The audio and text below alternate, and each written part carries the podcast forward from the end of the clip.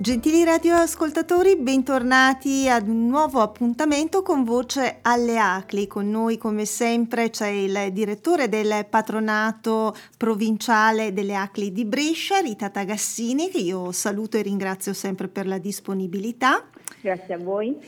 Oggi Rita eh, ci parlerà eh, di un argomento che credo possa interessare molte famiglie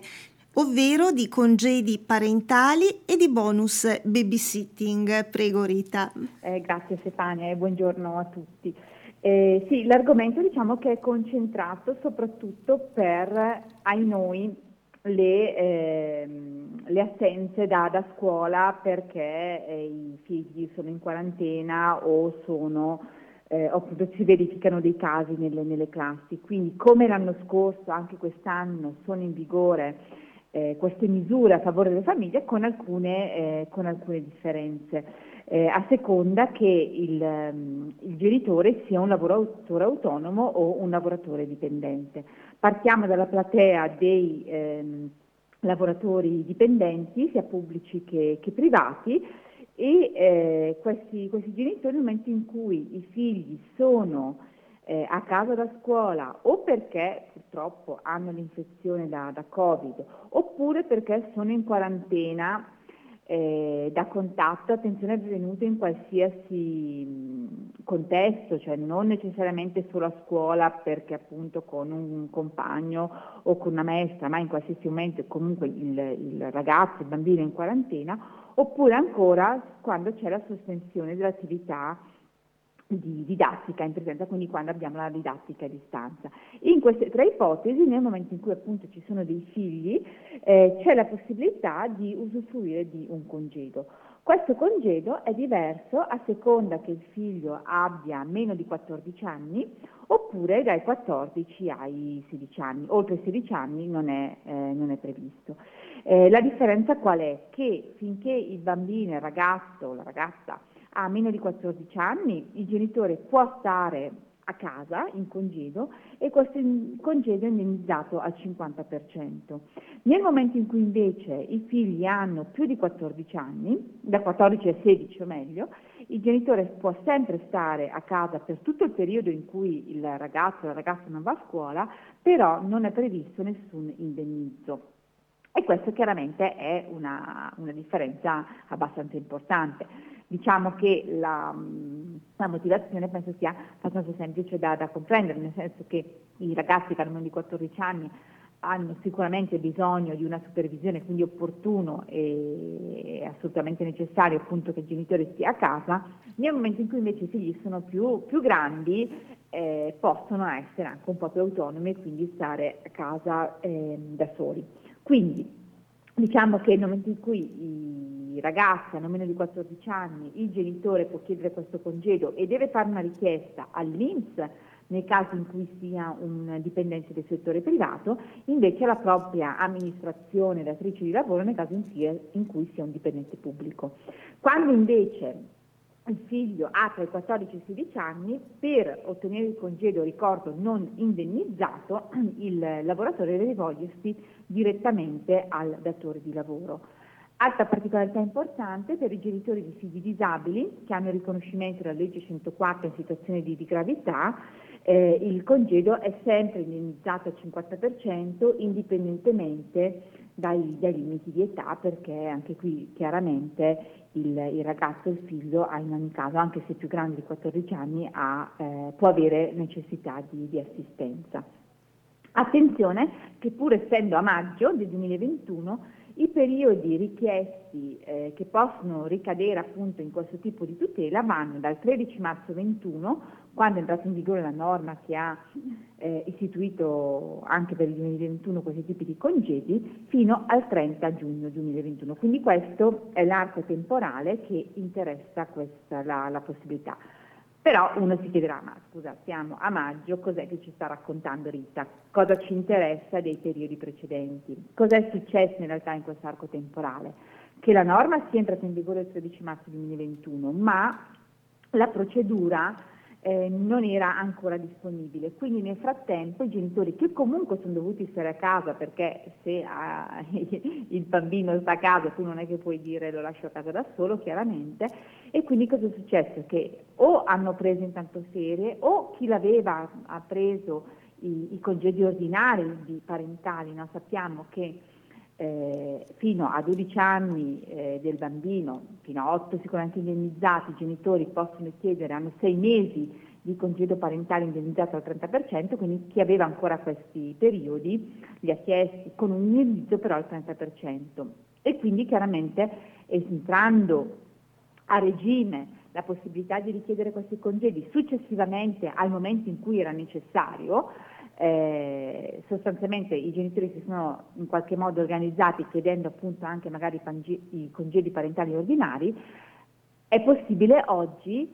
a ritroso andare a dire no guarda quel congedo che io ti ho chiesto come ordinario perché non avevo alternative, in realtà intendi lo INPS come congedo Covid per cui da un lato è indennizzato al 50% posto che dal 30% e dall'altro eh, una persona salvaguardia ancora quel congedo parentale ordinario che può decidere di fare in un secondo momento e soprattutto per motivi diversi rispetto al, al fatto che il figlio non possa andare a scuola per i motivi che, che abbiamo detto prima. E Rita, ehm, scusa se ti interrompo, ma chi invece per esempio ha utilizzato delle ferie eh, per occuparsi dei figli, eh, c'è una, una, sorta di eh, compensazione? Sempre a posteriori eh, si può fare domanda dicendo che di considerare quel periodo come, eh, come congedo Covid. Perfetto, ma in quel caso le ferie sono state ormai spese, diciamo No, beh, così poi dovrebbe essere il datore di lavoro che fa una variazione, diciamo, del titolo per cui quella ah. persona è stata assente e credo e quindi... che questo sia importante magari da, da spiegare perché, eh, non so, penso Assolutamente, sì, anche genitore... perché quando siamo diventati zona rossa per cui da un giorno all'altro i bambini sono stati a casa, è chiaro che molti genitori hanno dovuto in qualche modo tamponare con, ehm, con appunto anche ferie, perché nel momento in cui tu mi dici stai a casa, il bambino a casa, io non è che posso dire vabbè adesso aspetta che ci penso, anche perché c'era il problema con i nonni che eh, avrebbero dovuto essere salvaguardati, esatto.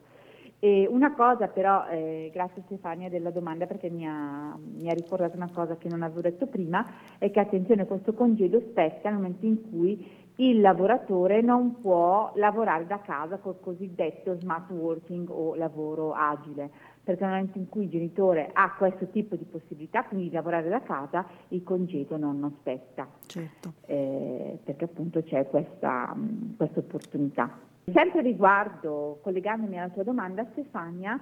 Attenzione che questo tipo di congedo è compatibile anche eventualmente con la fruizione di ferie da parte del genitore, dell'altro genitore in contemporanea. Eh, cioè ho il marito che è in ferie e comunque a casa, io se voglio posso comunque sfruttare questo, questo congedo. Penso che siano pochissimi i genitori che lo fanno appunto perché, eh, data insomma, la, la, difficoltà a gestire i, i, figli e quindi anche il lavoro, spesso i genitori si sono, si sono alternati, insomma, per cui, eh, però se c'è poi un caso particolare per cui eh, devono stare a casa tutti e due i genitori, uno può prendere ferie e l'altro può prendere tranquillamente il congedo. Attenzione però nel momento in cui un genitore è in disoccupazione oppure in cassa integrazione, in questo caso l'altro genitore non può prendere il congedo, okay? perché comunque già il lavoratore, uno dei due genitori è a casa con un, un, ammortizzatore sociale sostanzialmente, almeno che in caso di, integrazione sia, di cassa integrazione scusate, non sia previsto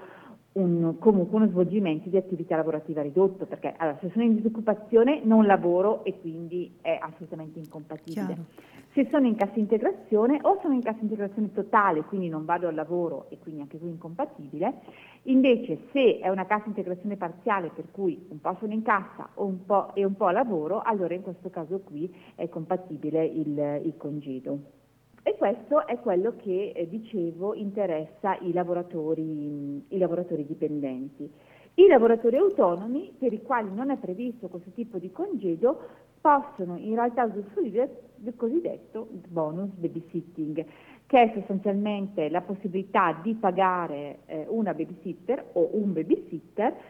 per, fino a 100 euro a settimana, anche qui per i periodi che vanno in, dal 1 gennaio, in questo caso 2021, al 30 giugno 2021, nel momento in cui ci sono figli a casa da scuola per gli stessi motivi che abbiamo visto prima, quindi o perché hanno contratto e sono positivi al Covid, o perché sono in quarantena da un contatto eh, avuto eh, in qualsiasi contesto, o perché c'è eh, la, la, didattica a distanza, quindi in questo caso solo per figli che hanno meno di 14 anni, quindi non è previsto nulla se il figlio è da 14 anni in su, eh, eh, c'è questo bonus babysitting che spetta a chi? Ai lavoratori autonomi, quindi artigiani, commercianti, coltivatori diretti, agli iscritti alla gestione separata, quindi vari collaboratori a progetto o uh, con collaborazioni varie. Attenzione anche ai liberi professionisti iscritti alle proprie casse, quindi ad esempio avvocati, commercialisti, architetti, eccetera, però devono fare prima un passaggio con la cassa, cioè ci deve essere un benessere della cassa previdenziale e anche ai dipendenti della, però solo del comparto sanità, per cui i dipendenti del comparto sanità possono avere sia il congedo Covid che il bonus babysitting, appunto perché sappiamo che questo comparto è quello sottoposto a maggiori difficoltà e a maggiori richieste, diciamo, per cui sì, il legislatore ha cercato di facilitare il più possibile i lavoratori eh, affinché lavorino, quindi hanno sia il congedo che questo tipo di, di supporto. Certo, perché abbiamo visto che in questi, in questi mesi, anzi in questo anno, eh, i lavoratori eh, negli ospedali hanno eh, di fatto dovuto eh, fare molte più ore peraltro eh, di lavoro, quindi l'assenza da casa o addirittura assentarsi per, per periodi interi e quindi non potendo, come già tu hai detto, contare sempre sul sostegno di parenti eh, o comunque persone della famiglia, eh, chiaramente eh, appare necessario usufruire di, di chi invece eh, può occuparsene. Esatto, esattamente. Attenzione che il bonus babysitter non spetta quando l'altro genitore o è in congedo parentale o è in smart working o è sospeso dal lavoro perché appunto l'attività dell'azienda è sospesa oppure è in disoccupazione. Quindi in, questo, in questa ipotesi non spetta il bonus babysitting appunto perché c'è un genitore che si può occupare dei, dei figli. Eh, rispetto al bonus babysitter, eh, l'anno scorso eh, era stato riconosciuto anche ai nonni, tant'è che era stato chiamato addirittura il bonus nonni. Quest'anno no, quindi quest'anno eh, il, il, bonus spetta solo nel momento in cui chi si occupa dei figli non è un parente entro il terzo grado e quindi vengono esclusi anche i, i nonni. Insomma, quindi quest'anno se i nonni eh, faranno da babysitter non, non, avranno nessun tipo di, di compenso. Insomma. E, e, poi bisognerà capire, sempre rispetto al bonus babysitter, che cosa succederà per l'estate per i centri estivi, perché l'anno scorso poi era stato ampliato e quindi era stato riconosciuto una sorta di bonus babysitter che, che ovviamente non era babysitter nel momento in cui il, figlio partecipava a un centro estivo, quindi era una, c'è un'altra formula di, di, pagamento, però vedremo se con la prossima estate appunto eh, questo Sarà tipo di, di, bonus avrà anche diciamo, questa declinazione, questo spin-off come, come si dice. E attenzione rimangono però le modalità dell'anno scorso, quindi per poter usufruire del bonus babysitter eh, innanzitutto bisogna fare domanda all'Inps e bisogna poi, per chi non l'avesse già fatto, aprire il cosiddetto libretto famiglia, sempre presso l'Inps a cui si deve iscrivere il, il datore di lavoro che sostanzialmente lo apre, ma a cui si deve agganciare anche sempre con una procedura telematica il lavoratore perché il lavoratore riceverà il suo compenso direttamente dal, dall'Inps. Il datore di lavoro quindi una volta che eh, ha, ha, colto il bonus babysitter, ha aperto o riattivato il libretto famiglia, dovrà poi inserire le ore effettivamente svolte, lavorate dalla, dalla babysitter e quindi poi l'INSS in base a quello pagherà direttamente il, il lavoratore. E, e, quindi queste sono le, le, due misure ancora in essere, perché se è pur vero che eh, le scuole eh,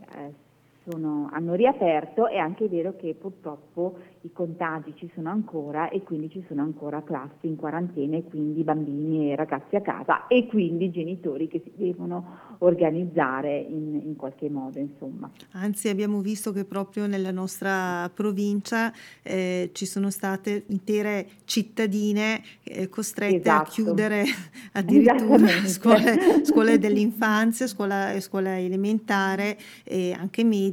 eh, appunto per, eh, per i contagi e quindi quindi va da sé che i genitori non hanno potuto tornare al lavoro, andare al lavoro appunto per, per seguire i figli, eh, esatto. eh, che con la didattica a distanza, se sono grandi forse riescono ancora a gestirsi, ma eh, se sono piccoli, quindi scuola elementare e anche media, insomma lasciarli soli a casa non è proprio il caso. Esatto, è, è complicato, è anche un po' rischioso, certo. un po' tanto rischioso a dire la verità. Per cui sì, è bene che ci siano queste, queste misure che siano il più possibile tempestive in maniera tale che i, genitori siano, siano, supportati in questo momento sicuramente difficile per, per tutti, anche per loro, con questa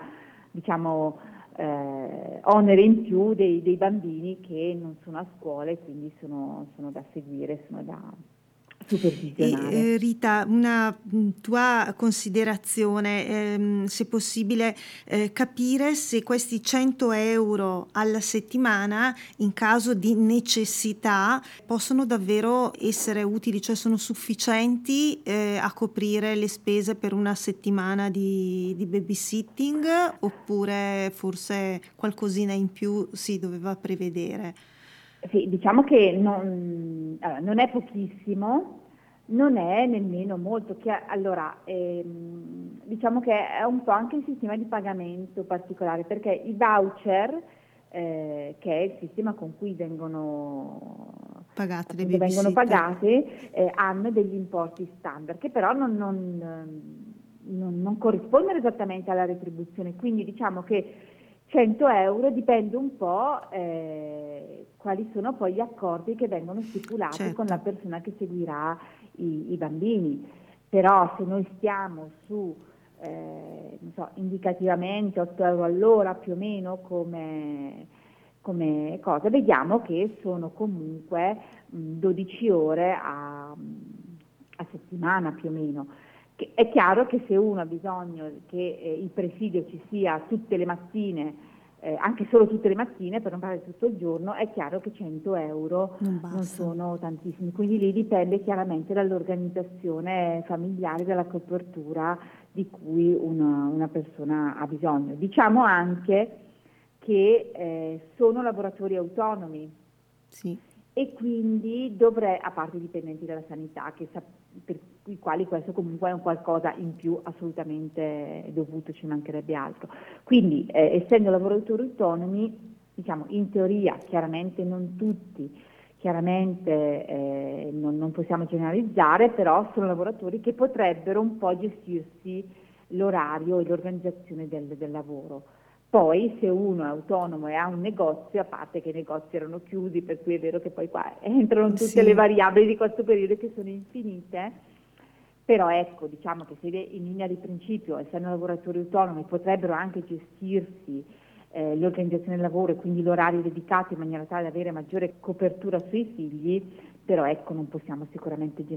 generalizzare e, e pensare che possa, che come un autonomo allora va bene, una copertura di due ore al giorno quando il bambino non va a scuola sia sufficiente, assolutamente no. Diciamo allora che senz'altro è un contributo significativo, ma certamente soffre del, diciamo, delle capacità o meno organizzative della famiglia. Esatto, Eccoci. esatto, delle possibilità certo. che ha la famiglia di, di organizzarsi, di garantire coperture, eccetera. Concluderei con un accenno, ma è veramente un accenno perché di fatto l'hanno tanto promosso, ma al momento non abbiamo ancora nulla che riguarda sempre la famiglia, che è l'assegno unico. L'assegno unico è quella misura che dovrebbe partire dal primo luglio di quest'anno, che è un po' di, mm, se ne parla, che dovrebbe sostituire eh, tutte quelle misure un po' sfaccettate e non universali, cioè che non spettano a tutti, che interessano le famiglie, dalle detrazioni fiscali per i figli agli assegni familiari per i figli, eh, ai vari bonus, eh, babysit- eh, babysitter, scusate, bonus asilo nido o bonus bebè o bonus mamma domani. Quindi il, il governo ha previsto questa misura eh, che è appunto denominata assegno unico che dovrebbe eh, sostituire tutte queste misure che attualmente ci sono e sono, come dicevo prima, eh, non anche coordinate tra, tra di loro. Eh, allora, da un lato è un'idea eh, che poi chiaramente si tradurrà, ma non nell'immediato, quindi il messaggio che do ai nostri ascoltatori è di, eh, è di sapere che difficilmente partirà dal primo luglio la, l'assegno unico, molto probabilmente io spero, anche perché è giusto che poi parta, sarà dal primo gennaio dell'anno prossimo. Però diciamo che in linea astratta da un lato è una buona misura perché va a tutelare anche quei soggetti, quelle categorie di soggetti attualmente esclusi, ad esempio i lavoratori autonomi non hanno il diritto agli assegni familiari, quindi sono comunque eh, penalizzati, così come appunto un'altra serie di, di misure. Quindi da un lato va benissimo questo, dall'altro bisognerà vedere come verrà attuata perché ad oggi a parte articoli di giornali anche in questi giorni, in realtà nel concreto che cosa succederà non lo sa ancora nessuno, anche perché eh, ci sono sicuramente degli aspetti da definire. Qualcuno avrà letto sul giornale, sì adesso l'hanno assegno unico, però alcune famiglie ci rimetteranno. Sicuramente sì, anche perché se partiamo con una misura universale che quindi spetta a tutti, la platea si amplia di molto certo. e quindi o stanziano delle cifre assolutamente considerevoli per garantire eh, una cifra maggiore a tutti, oppure è chiaro che qualcuno avrà un po' di meno e qualcuno avrà un po' di più. Però ad oggi purtroppo non abbiamo ancora dei, dei parametri per fare delle, delle, valutazioni, per cui il messaggio che do a, a, tutti coloro che ci stanno anche chiamando in realtà da alcuni mesi sull'assegno unico di eh, intanto mh, col mese prossimo prevedere comunque la, il rinnovo dell'assegno nucleo familiare che ricordo spetta sempre da luglio di un anno al giugno dell'anno successivo e va fatto dal mese prossimo e, e, quindi continuare comunque con le varie richieste, quindi se nasce un bambino chiedere il bonus, eh, il bonus bebè, oltre mia mamma domani, insomma, eh, continuare comunque con la, la, normativa vigente oggi, non posticipare eventuali richieste di bonus, ad esempio bebè, perché magari entra l'assegno unico, perché in quel caso eh, si vedrà poi come armonizzare chi già sta percependo il bonus, ad esempio bebè, con il nuovo assegno unico, ma eh, saranno tutte cose che eh, si vedranno poi più avanti. Oggi, ripeto, il messaggio è non vedere cosa succede con l'assegno unico, ma richiedere le prestazioni attualmente in vigore per, eh, per, maggior tutela. E come sempre ricordiamo noi, Rita, credo sia importante e a maggior ragione in questo periodo per le famiglie ehm, essere a conoscenza dei diritti che, che, si hanno e per farlo è necessario magari rivolgersi a un patronato per sapere quali sono le opportunità delle quali si può usufruire. Quindi per i congedi parentali, come hai detto, per i bonus eh, babysitting, eh, quando sarà il momento anche per l'assegno unico, ehm, in modo da non perdere quelle opportunità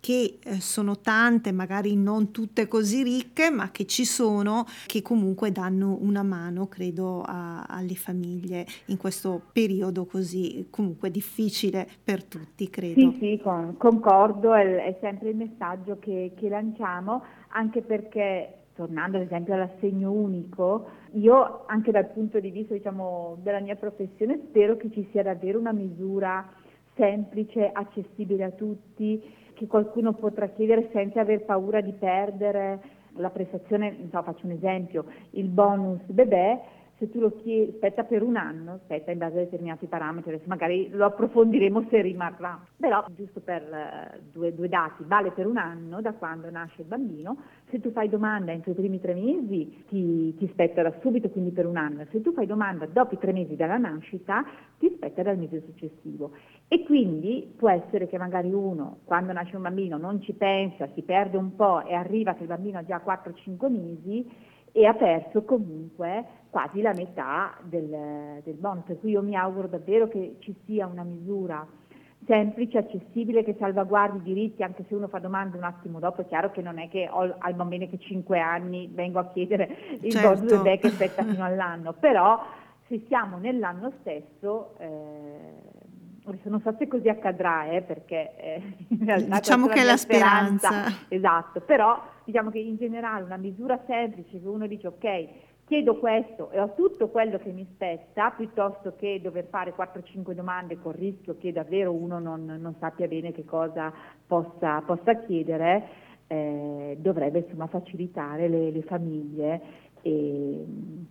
e quindi raggiungere un po' tutti. Come sempre eh, maggiore eh, semplicità, eh, elasticità eh, e poi eh, giustamente anche dei limiti, dei paletti, ma eh, forse considerare soprattutto che come sempre la burocrazia è quella che poi rischia di penalizzare le persone che hanno veramente bisogno nell'immediatezza esatto, di un aiuto. Sì. Bene Rita, noi naturalmente ti ringraziamo, aspettiamo aspettiamo il prossimo appuntamento e eh, a tutti un buon proseguimento di giornata.